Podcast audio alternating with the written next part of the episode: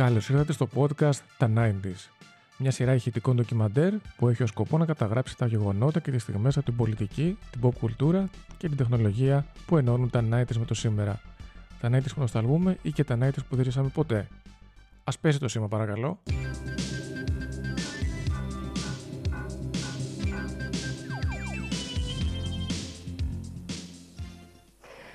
Μεσημέρι και καλή εβδομάδα, αγαπητοί τηλεθεατές. Οι συντελεστές της εκπομπής και ο σκηνοθέτης σας εύχονται καλό μήνα, καλό μεσημέρι και παρακολουθήστε την εκπομπή μας για μια μισή ώρα. Προσπαθήστε να διώξετε το άγχος. Καινούργια εβδομάδα αρχίζει και φυσικά νέος μήνας. Ο Σεπτέμβρης έφυγε παίρνοντας μαζί του αναταραχή, προβλήματα, ταλαιπωρίες. Ο Οκτώβρης δεν ξέρουμε τι θα φέρει και πώς θα εξελιχθεί. Σε ένα μήνα με ζέστη καλοκαιρινή ή σε ένα μήνα φθινοπόρου που επιτέλους θα μας φέρει βροχή. Με όλα τα προβλήματα του περασμένου μήνα δεν θυμηθήκαμε να ευχηθούμε για βροχές, το ξεχάσαμε, γιατί δεν πρέπει να λησμονούμε ότι το νερό και τα προβλήματα παραμένουν. Μια καλημέρα λοιπόν, μια καλή εβδομάδα, ένα καλό μήνα, καλό μεσημέρι, διώξτε το άγχος, παρακολουθήστε τη ζωντανή εκπομπή του πρώτου καναλιού. Είμαστε στο 1990, το ξεκίνημα της δεκαετίας των 90s. Κρατάμε την ανάσα μας με όσα συμβαίνουν αυτή τη χρονιά καθώς ο ψυχρός πόλεμος οδεύει στο τέλος του και η περιστρόικα αλλάζει πλήρως τη μορφή της Σοβιετικής Ένωσης, η Οικουμενική Κυβέρνηση Ζολότα διαλύεται και με τις νέες βουλευτικές εκλογές σχηματίζεται κυβέρνηση από τη Νέα Δημοκρατία του Κωνσταντίνου Μητσοτάκη. Το Πασόκ βρίσκεται στην αξιωματική αντιπολίτευση και στις δημοτικές εκλογές του Οκτωβρίου θα κάνει την αντεπίθεσή του συμμαχώντας με τον συνασπισμό. Θα υποστεί δύο απανοτές εκλογικές σύντε και θα ζήσει τη μεγαλύτερη πολιτική κρίση της ιστορίας του. Ο απόϊχο των σκανδάλων του Βρώμικου 89 θα είναι το ίδιο έντονος μέσα στο 1990, την ίδια στιγμή όμως οι Αθηναίοι ονειρεύονται μετρό, αεροδρόμιο στα Σπάτα, αλλά και εγωιτεύονται επίσης από τα lifestyle στοιχεία κάποιων ανερχόμενων πολιτικών, όπως ο Αντώνης Τρίτσι, που θα κοντράρει στα ίσα τη Μελίνα Μερκούρη για το Δήμο των Αθηνών. Μιλώντας για lifestyle, η ιδιωτική τηλεόραση του 1990 είναι σε φάση εκτόξευσης. Εκπομπές με βίντεο κλιπ, προβοκατόρικε σειρές μυθοπλασίας Ακόμα και τολμηρές συζητήσεις για την ομοφιλοφιλία και τις εξωσυζυγικές σχέσεις, η ιδιωτική τηλεόραση έχει κάνει το μεγάλο μπαμ. Η δημοσιογραφία αγκαλιάζει το lifestyle και η πολιτική ιστορία του τόπου για πρώτη φορά αποτυπώνεται σε κάμερα με όρους που θυμίζουν σαπουνόπερα. Αυτή η εισαγωγή θα αυτοκαταστραφεί κάπου εδώ. Η τρελή δεκαετία των 90 ξεκινάει μια και καλή. Το σήμα παρακαλώ.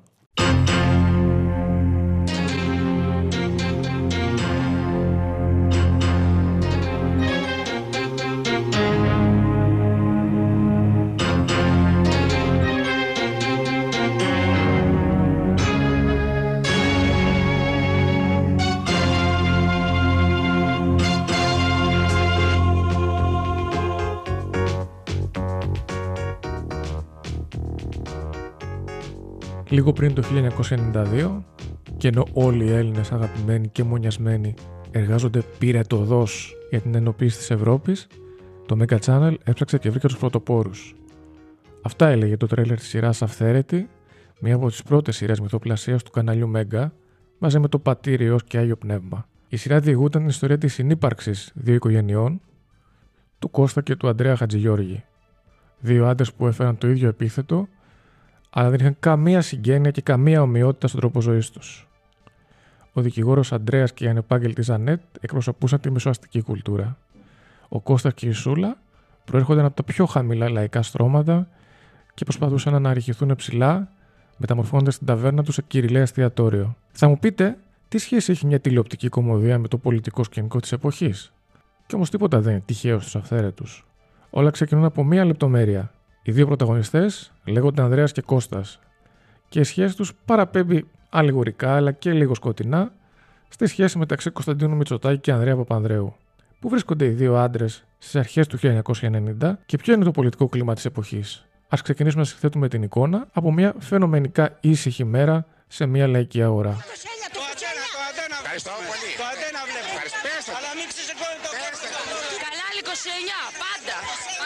Κανάλι βλέπεις; Το κανάλι 29. Νέο παιδί, ε, ποιος αρέσει; Αλλά, αλλά πιο, πιο πολλά τραγούδια. Ναι, θα το σημειώσω. Ο Μητσοτάκης μας θέλει αδύνατη. Ποιο κανάλι. Το 29 μόνο. Την αλήθεια, ελεύθερο κάλο. Κάμερα αλήθεια, Βασίλης Μπουγιουκλάκης, κανάλι 29. Ο Βασίλης Μπουγιουκλάκης ήταν μια πληθωρική προσωπικότητα της εποχής που δήλωνε ηθοποιός και ρεπόρτερ. Το κανάλι στο οποίο άνοιγε ήταν το κανάλι 29 και ο ίδιος έβγαινε στις λαϊκές αγορές και έκανε αυθόρμητα γκάλο με τον κόσμο. Όταν ένας πολιτής λαϊκής αγοράς το επιτέθηκε με καφάση και το άνοιξε το κεφάλι, εκείνος δεν πτωήθηκε, συνέχισε το ρεπορτάζ και κατήγγειλε το παρακράτος δεξιάς. Η υπόθεση οδηγήθηκε στα δικαστήρια, το Πασόκ μέσω του Ευάγγελου Γιαννόπουλου έδωσε το παρόν και το κλίμα της πόλωση μεταξύ Πασόκ και Νέας Δημοκρατίας έφτανε για ακόμα μια φορά στα άκρα. Στο ξεκίνημα του 1990, η αλλαγή του Πασόκ ακούγεται παροχημένη. Ενώ ο πρωθυπουργός της χώρας δεν είναι ούτε ο Παπαδρέου ούτε ο Μητσοτάκης, αλλά μια προσωπικότητα που έδειχνε ικανή να φέρει έστω προσωρινά την ηρεμία στην πολιτική σκηνή της χώρας. Α τον ακούσουμε. Εγώ, όπως είπα και προηγουμένως, εντυπωσιάστηκα από την παρέλαση αυτή που έδειξε την δυναμικότητα και την αποφασιστικότητα των Ρανόπουλων δυνάμεων. Επίσης ιδιαίτερα εντύπωση μου κάνανε η εμφάνιση των ανδρών και των γυναικών η οποία δείχνει ακριβώς την ε, καλή κατάρτιση και επίσης την πίστη.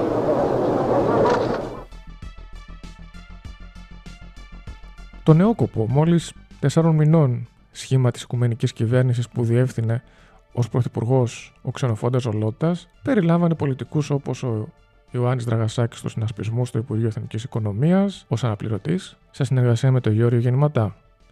Ο Αντώνης Σαμαράς και ο Κωνσταντίνος Σιμίτης στα Υπουργεία Εξωτερικών και Παιδείας αντίστοιχα και πολλοί ακόμα. Εκείνη την εποχή, λοιπόν, ο Πρωθυπουργός της Υπηρεσιακής Κυβέρνησης απολαμβάνει μια κάποια ηρεμία.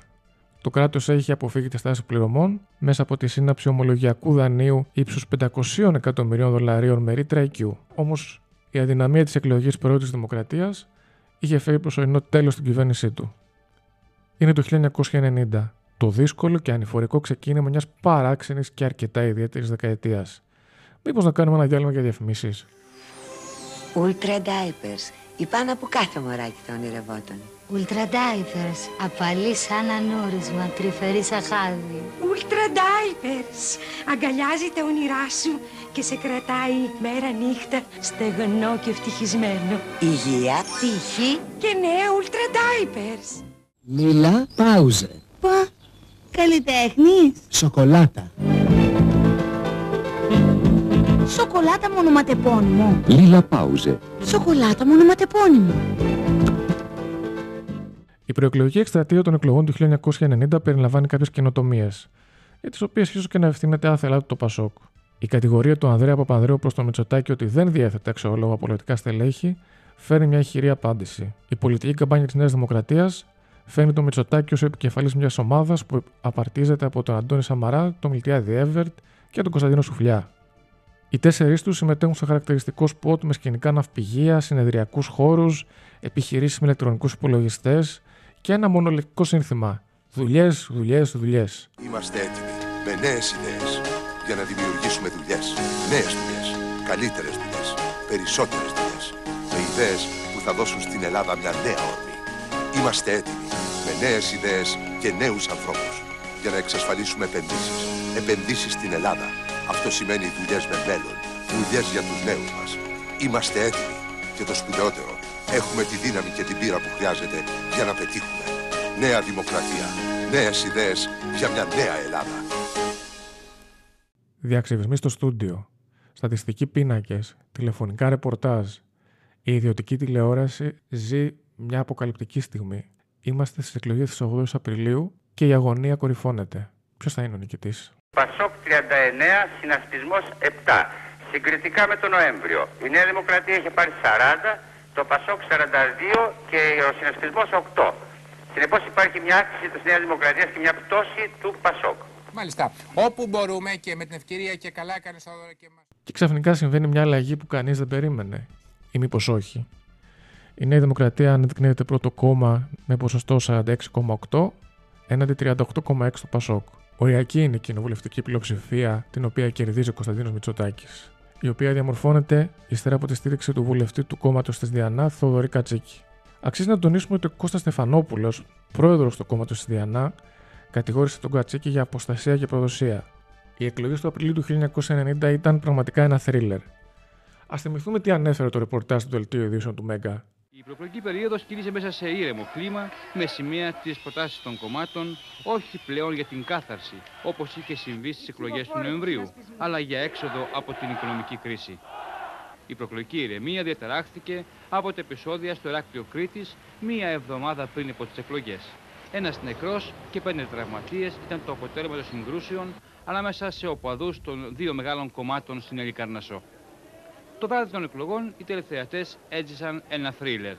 149, 150 ή 151 έδρες. 150 τελικά ήταν οι έδρες που πήρε η Νέα Δημοκρατία, η οποία απέσπασε το 46,88% των ψήφων έναντι 38,62% του Πασόκ και 123 έδρες. Έχουμε οικονομική κρίση; Φυσικά και έχουμε. Ο πόλεμος στο Περσικό κόλπο αυξάνει τη βενζίνη δύο φορές. Τα τιμολόγια των επιχειρήσεων κοινής ωφέλειας αυξάνονται και αυτά. Ο πληθωρισμός φτάνει το 23%. Οι αυξήσεις των μισθών των δημοσίων υπαλλήλων για πρώτη φορά είναι πάρα πάρα πάρα πολύ μικρές. Την ίδια στιγμή, ο συνασπισμό έχει πάρει το μικρότερο ποσοστό στην ιστορία του και μπαίνει σε μια παρατεταμένη περίοδο ισοστρέφειας. Εμφανίζεται στο προσκήνιο φω της Κουβέλης, ο οποίος εκλέγεται γραμματέας της ΕΑΡ και ρίχνει ευθείες βολές στο ΚΚΕ για τη δογματικότητά του.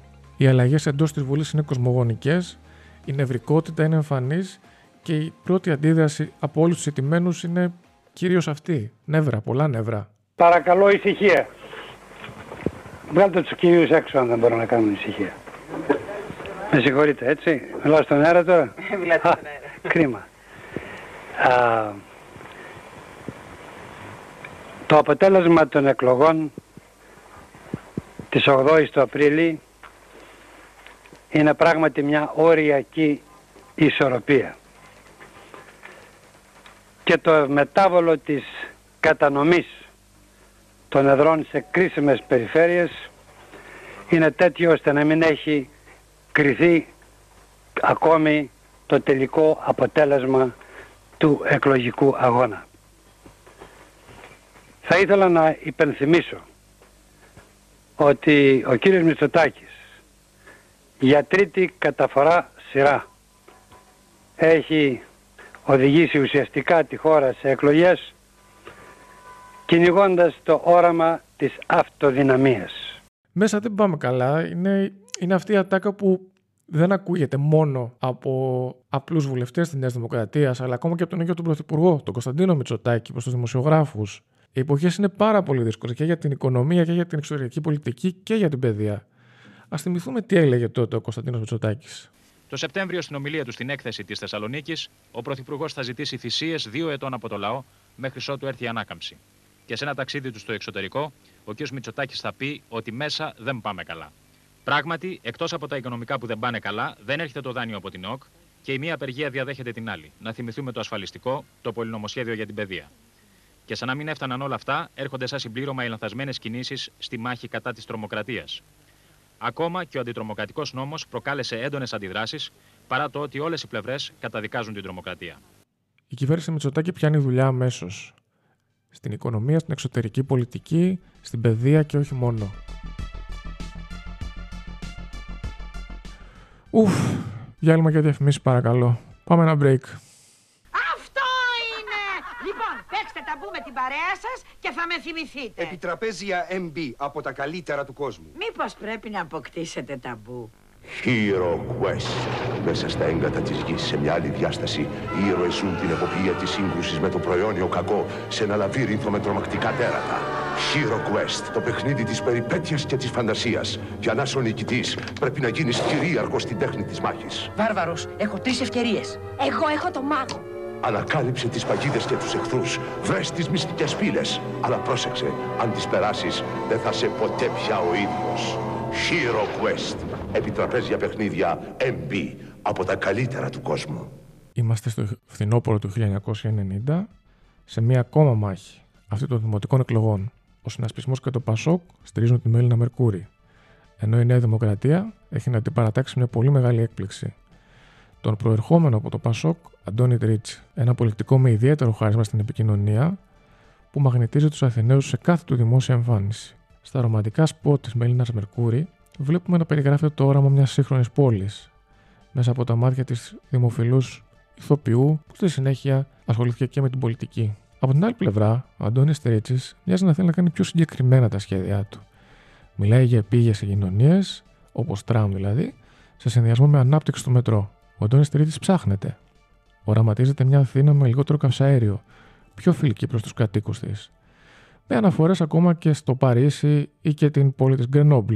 Μα γιατί όχι; Υπάρχει ανάγκη στην Αθήνα τουλάχιστον τριών πραγμάτων. Το ένα είναι να υπάρξει αμέσως ένα επιφανειακό σύστημα μετρό, ελαφρύ τραμ επιφανειακό αμέσως, που θα μπορεί να γίνει μέσα σε ένα λογικό χρονικό ορίζοντα που μπορεί να είναι μία πενταετία, με λίγο χρόνο, με λίγο κόστος συγκριτικά, και να πάρει τις μεγάλες κινήσεις. Και μάλιστα αν το κάνουμε και κατά μήκος πεζοδρόμων, θα είναι και ένα καταπληκτικό θέαμα και λειτουργία όπως συμβαίνει τουλάχιστον σε 25 πόλεις που τα τελευταία 18 χρόνια έχουν κάνει αυτά τα έργα. Υπάρχει τέτοιο δίκτυο πεζοδρόμων Βεβαίως. που να επιτρέψει Βεβαίως. το επιφανειακό τρανάκι. Προφανώς γιατί μπορούμε να. Πάρτε την αεροπαγή Δεν έχω καταλάβει. Για τραμ μιλάτε. Τραμ, τραμ. Γιατί λέτε μετρό θέλετε... ή. Ε... Όχι, έτσι λέγονται, προσέξτε. Όταν λέμε τραμ είναι διάφορα συστήματα. Και από την άλλη μεριά υπάρχει και το βαρύ μετρό που χτίζεται τώρα. Εγώ είχα εναντιωθεί. Ναι. Όχι ναι. στο μετρό είχα εναντιωθεί στην προτεραιότητα του να αρχίσουμε από το βαρύ υπόγειο μετρό για ένα πολύ απλό λόγο. Σήμερα ο ΙΣΑΠ, το τρένο που έχουμε, δηλαδή ο ηλεκτρικός, είναι 27,5 χιλιόμετρα. Η Αθήνα θέλει 240 χιλιόμετρα. Εγώ αγωνίζομαι για τα 240 χιλιόμετρα. Το έργο που ξεκινάει κατά προτεραιότητα, με προπολογισμό 250 δισεκατομμύρια, είναι μόλις 19,5 χιλιόμετρα. Και πάει σε περιοχές που δεν έχει και τις μεγάλες κινήσεις, όπως είναι Αμπελόκηπη, Πατήσια και αυτές οι περιοχές. Άρα αυτά τα 10 χρόνια που θα χτίζονται τα 19 χιλιόμετρα θα έχουμε 3 εκατομμύρια αυτοκίνητα αντί των 19 ε, των 900.000 που έχουμε τώρα. Γι' αυτό ποια είναι η θέση δική μου. Και με ρώτησε ο Πρωθυπουργός. Στην πρώτη συζήτηση μου λέει και Τρίτσι, μου λένε ότι εσείς είσαι αντίθετος με το μετρό, ενώ εμείς θα το προχωρήσουμε. Τι θα κάνετε; Λέω θα πω λυπάμαι που η κυβέρνηση ξεκινάει από αυτή την προτεραιότητα, αλλά αν το προχωρήσετε, εγώ θα κάνω μάχη για ένα συμπληρωματικό σύστημα γρήγορα. Αυτή είναι η ιστορία. Αυτές οι εκλογές είναι πραγματικό ντέρμπι. Στις 14 Οκτωβρίου 1990, ο Αντώνης Τρίτη υπερισχύει της Μπελίνας Μερκούρη με ποσοστό 50,15% εναντί 45,9%. Ο Αντώνης Τρίτη, ο άνθρωπος που οραματιζόταν την Πανεπιστημίου ως πάρκο και την Ερμού για πρώτη φορά πεζοδρομημένη, ο πρώην αθλητής Θήβου, αυτός που έκανε σχεδόν μόδα το περπάτημα με το σακάκι κρεμασμένο στον νόμο, εξελίσσεται σε μια φιγούρα που αγαπούν οι Αθηναίοι από την κρατική τηλεόραση μαθαίνουμε για την καθημερινότητά του με μια πολύ ενδιαφέρουσα και ανθρώπινη συνέντευξη. Αρχίζει τη μέρα του μέσα σε ευωδιές λουλουδιών που δέχεται αδιαλείπτως, λαμβάνοντας δεκάδες ευχετήρια τηλεγραφήματα, δώρα και απαντώντας αλληλοδιαδόχως στα τηλέφωνα. Η πρώτη του βόλτα στους πεζόδρομους της γειτονιάς του, δημοτικός άρχον πλέον, συγκινητική. Συγχαρητήρια από ψηφοφόρους και εμείς και η πρώτη επαφή με τα προβλήματα. Μια καινούρια μέρα σε ένα νέο ξεκίνημα. Πίσω του μια ζωή δραστηριότητα και αδιάκοπη πολιτική δράση. Επίμονος και μαχητικός όπως τους στίβους. Τολμηρός καινοτόμος, ίσως και ρηψοκίνδυνος. Μερικές φορές χαρακτηρίζεται ουτοπικός. Ανεξάρτητος στη σκέψη έως τις συγκρούσεις και τη ρήξη.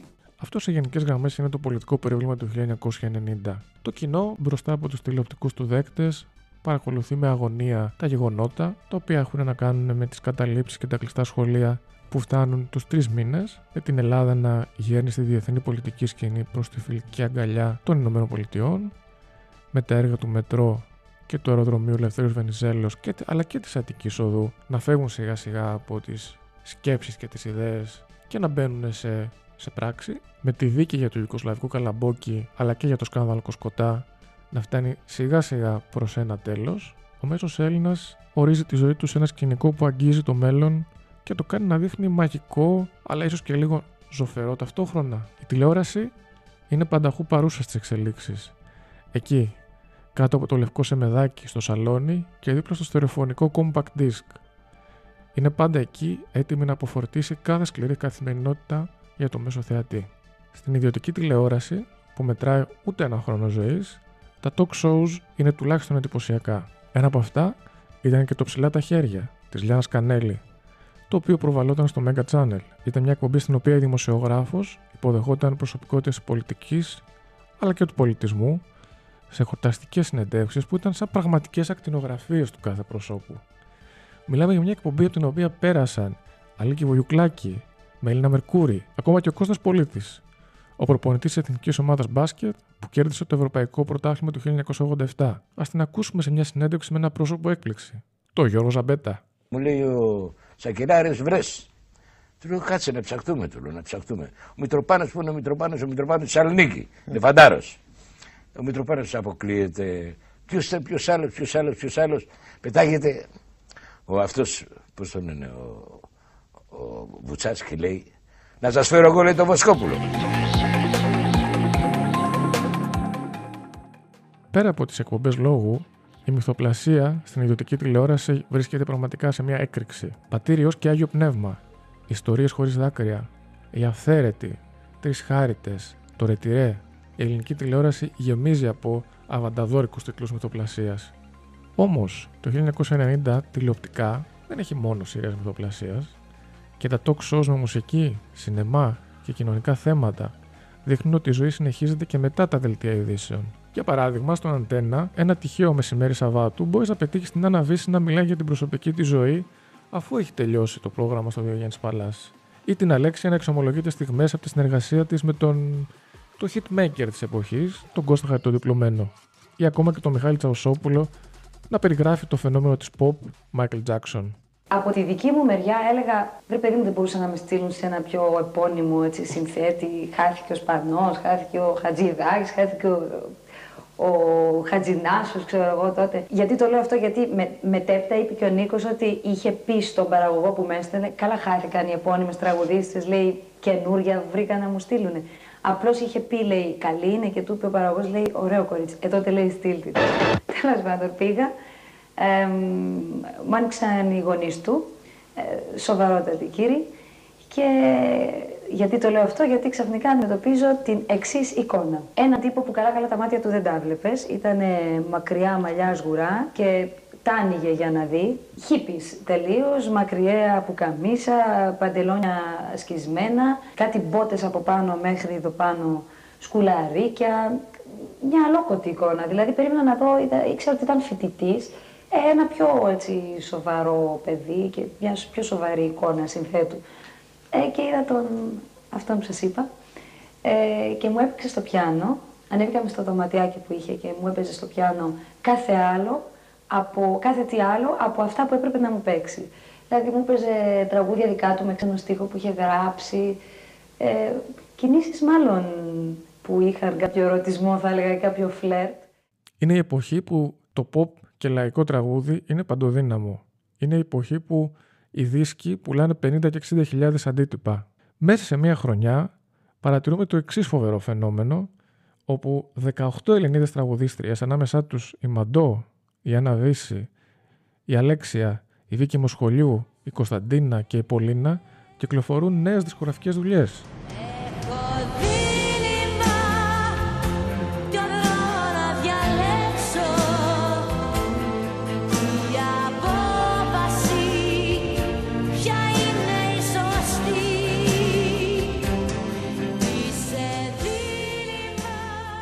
Την ίδια στιγμή το σινεμά γίνεται ξανά η αγαπημένη συνήθεια των Ελλήνων και η μόδα της βιντεοκασέτας αρχίζει να ξεθοριάζει. Ευτυχώς μεταξύ μας. Pretty Woman, Ghost, Home Alone, Die Hard 2, Κυνήγη του Κόκκινου Οκτώβρη. Είναι μια εποχή όπου οι άντρες στις εμπορικές ταινίες είναι μάτσο, έχουν και κρυφές ευαισθησίες. Οι γυναίκες από την άλλη είναι υποχρεωτικά σεξι, δεν μπορούν να είναι τίποτα λιγότερο από πάρα πολύ σεξι, αλλά και καλούνται να αποδείξουν ότι είναι και κάτι πέρα από σεξι κορίτσια Όπως δηλαδή ο χαρακτήρας της Τζούλια Ρόμπερτ στο, στο Pretty Woman.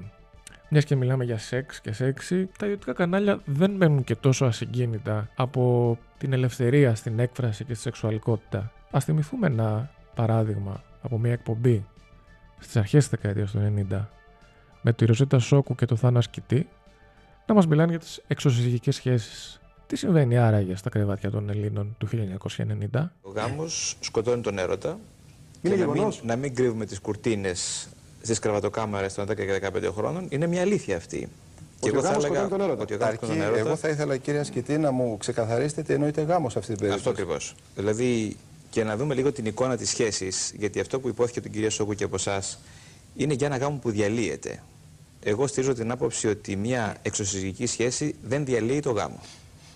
Και έχω νούμερα από εργασίες δικές μου. Έτσι πάρα πολύ καλά τεκμηριωμένες που θα σας ενεργοποιήσω ότι οι 7 στις 10 Ελληνίδες τουλάχιστον μία φορά έχουν απατήσει τους άνδρες τους, οι 7 στις 10 Ελληνίδες, παρακαλώ, στην ηλικία των 20-50 χρόνων, ενώ περίπου οι 9 στους 10 Έλληνες έχουν απατήσει πάνω από μία φορά τις γυναίκες τους. Η λέξη AIDS ακούγεται για πρώτη φορά σε γκάλοπ, ακούγεται για πρώτη φορά στην ελληνική τηλεόραση και προκαλεί κατά κύριο λόγο τρόμο.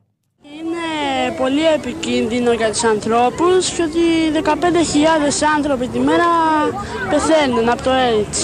Αυτή η αρρώστια είναι θανατηφόρα; Είναι μια αρρώστια κακιά που πρέπει κάθε άνθρωπος να λαβαίνει τα μέτρα. Μπορεί να κολλήσουμε όλοι. Μια πολύ κακιά αρρώστια και αν δεν λάβουμε ορισμένα μέτρα, τότε σίγουρα θα πεθάνουμε όλοι. Ε, είναι μια πολύ άσχημη αρρώστια. Ε, πρέπει να υπάρχει προφύλαξη γενικώς από όλους. Ξέρεις κίνητρο προφύλαξη. Ε, τα διάφορα εντάξει, να παίρνουμε κάποια, κάποια μέτρα για μας. Για τη ζωή μας, γιατί υπάρχει πολύ, πολύ μεγάλος κίνδυνος. Ε, είναι μια αρρώστια που προκαλείται από, από τον έρωτα διαφόρων ανθρώπων που γίνεται. Πιστεύεις ότι υπάρχει σωστή ενημέρωση από την πολιτεία γύρω από το AIDS. Ε, νομίζω ότι υπάρχει σωστή ενημέρωση, αλλά χρειάζεται και κάτι παραπάνω. Ε, Απλώς να προσέχουν όταν θέλουν να κάνουν έρωτα, αλλά Βέβαια προέρχονται και από άλλες πηγές το AIDS, αλλά θα πρέπει να μας πληροφορήσει η τηλεόραση γενικά. Γιατί αν είναι μόνο έρωτας, τότε σχεδόν όλοι γλιτώνουν. Πώς κλείνει όμως το 1990. Στις 12 Νοεμβρίου 1990 δημοσιεύεται στην εφημερίδα της κυβέρνησης το νομοσχέδιο που έχει συντάξει ο Υπουργός Παιδείας Βασίλης Κοντογιανόπουλο. Περιλαμβάνει πολλά πρωτάκουστα για την εποχή σημεία και προκαλεί αντιδράσεις, εν μέρει δικαιολογημένες. Το νομοσχέδιο, μεταξύ άλλων, αναφέρεται σε επέκταση του πειθαρχικού ελέγχου ακόμα και στην καθημερινή εξωσχολική ζωή των μαθητών, κατάργηση σχολικών περιπάτων και εκδρομών, θέσπιση γραπτών εισαγωγικών εξετάσεων από το γυμνάσιο στο Λύκειο χωρίς δυνατότητα επανεξέτασης. Οι μαθητές και οι φοιτητές ξεκινούν καταλήψεις και διαδηλώσεις. Η Αθήνα φλέγεται κανονικά. Τα κανάλια παίζουν πλάνα από τη δίκη για το σκάνδαλο του Ιουκοσλαβικού καλαμποκιού, Όμως οι δρόμοι της Αθήνας μυρίζουν αίμα. Μέχρι το τέλος της χρονιάς, το 70% των σχολείων της χώρας βρίσκεται υπό κατάληψη. Κανείς δεν φαντάζεται αυτό που πρόκειται να συμβεί στο ξεκίνημα του 1991. Την ίδια χρονική στιγμή όμως, η τρομοκρατία κάνει ξανά την εμφάνισή της στη χώρα, όπως μας αναφέρει το ρεπορτάζ τη ΕΡΤ1. Ώρα 9 και 5 σήμερα το πρωί. Ο Βαρδί Βαρδινογιάννης, εφοπλιστή και ιδιοκτήτης της εφημερίδας Μεσημβρινή, φεύγει από το σπίτι του στην οδό Ρόδων στην Εκάλη κάθεται στο πίσω κάθισμα της θωρακισμένης του Μερσεντέ. Ακολουθεί μια δεύτερη Μερσεντέ με τρεις σωματοφύλακε. Διασταύρωση των οδών Βάρναλη και Γεωργίου Παπανδρέου στην Εκάλη ώρα 9 και 17. Μια ισχυρότατη έκρηξη ακινητοποιεί τα δύο αυτοκίνητα. Ο Βαρδί Βαρδινογιάννης πετάγεται έξω. Μας την πέσανε είναι η πρώτη του κουβέντα για να συμπληρώσει αμέσως μετά. Ευτυχώς την γλιτώσαμε. Ο Βαρδινογιάννης δεν έπαθε τίποτα. Μόνο που τρόμαξε. Μπαμ και μπαμ. Ψύχρεμος απομακρύνεται από το αυτοκίνητό του και πηγαίνει σε ένα περίπτερο λίγο πιο κάτω. Κάνει ένα τηλεφώνημα. Λίγα λεπτά αργότερα εμφανίζεται μια τρίτη Mercedes. Στο τιμόνι ο Γιώργος Βαρδινογιάννης, αδερφός του και η γυναίκα του Αγάπη. Ο Βαρδής Βαρδινογιάννης μπαίνει μέσα, κάθεται στο μπροστινό κάθισμα και φεύγουν με ταχύτητα προς την Αθήνα. Την γλίτωσε. Σύμφωνα με όλες τις μέχρι τώρα ενδείξεις, χάρη στη θωρακισμένη του Mercedes, η οποία τελικά άντεξε στις ρουκέτες των τρομοκρατών. Βαδίζουμε στο τέλος της αναδρομής μας το 1990, μιας χρονιάς γεμάτης από ανατροπές στον χώρο πολιτικό σκηνικό, σε μια έθραυστη κοινωνική πραγματικότητα. Ήταν σίγουρα μια πολύ δύσκολη χρονιά του 1990. Ε, εντάξει, ευτυχώς όμως υπάρχει πάντα χρόνος για μια γιορτή, ε. Καλησπέρα σας. Καλησπέρα σας.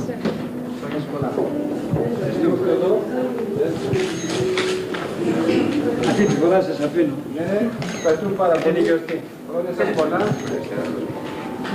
Κύριε Πρόεδρε, τι δώρο κάνετε στην σύζυγό σας; Λουλούδια. 51 τριαντάφυλλα. Εσείς κύριε Παπανδρέου, τι δώρο θα θέλετε να παίρνετε για τη γιορτή σας; Ποιο δώρο το καλύτερο θα... Ήρθατε από ποιον, από τους φίλους μου ή τον άντρα μου; Από τους φίλους σας.